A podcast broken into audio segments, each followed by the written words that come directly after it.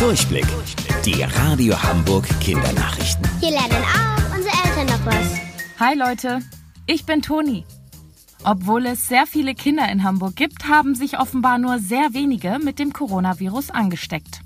Aber warum ist das so? Um ehrlich zu sein, ist es wahrscheinlich nicht ganz so. Denn bei euch Kindern verläuft die Krankheit sehr milde. Meistens ist die Wirkung so schwach, dass ihr kaum bemerkt, dass ihr krank seid. Und eine Krankheit, die ihr nicht bemerkt, meldet ihr auch nicht. Daher tauchen Kinder in der Corona-Statistik kaum auf. Einfach weil sie so selten getestet werden. Für alle Mathe-Profis unter euch hier die Zahlen dazu.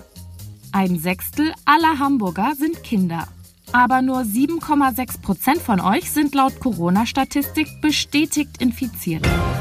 Hier hat mal jemand richtig Glück gehabt.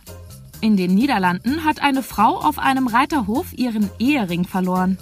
Irgendwann wurde der Stall, in dem der Ring lag, ausgemistet. Aus dem Mist wurde Dünger gemacht. Ein Bauer hat diesen Dünger gekauft, um seine Felder damit zu bespritzen. Und jetzt kommt's. Der Bauer hat ein ungewöhnliches Hobby. Er sucht Felder mit Metalldetektoren ab. Das sind Geräte, die ihr über den Boden haltet und die anfangen zu piepsen, wenn Metall unter der Erde liegt. Praktisch, um einen Schatz zu finden. Und genau das ist passiert. Der Metalldetektor des Bauern hat über dem Ehering angeschlagen. Über das soziale Medium Twitter hatte die Besitzerin schon danach gesucht. Der Mann hat das gelesen und der Ringverliererin ihren Schmuck zurückgebracht.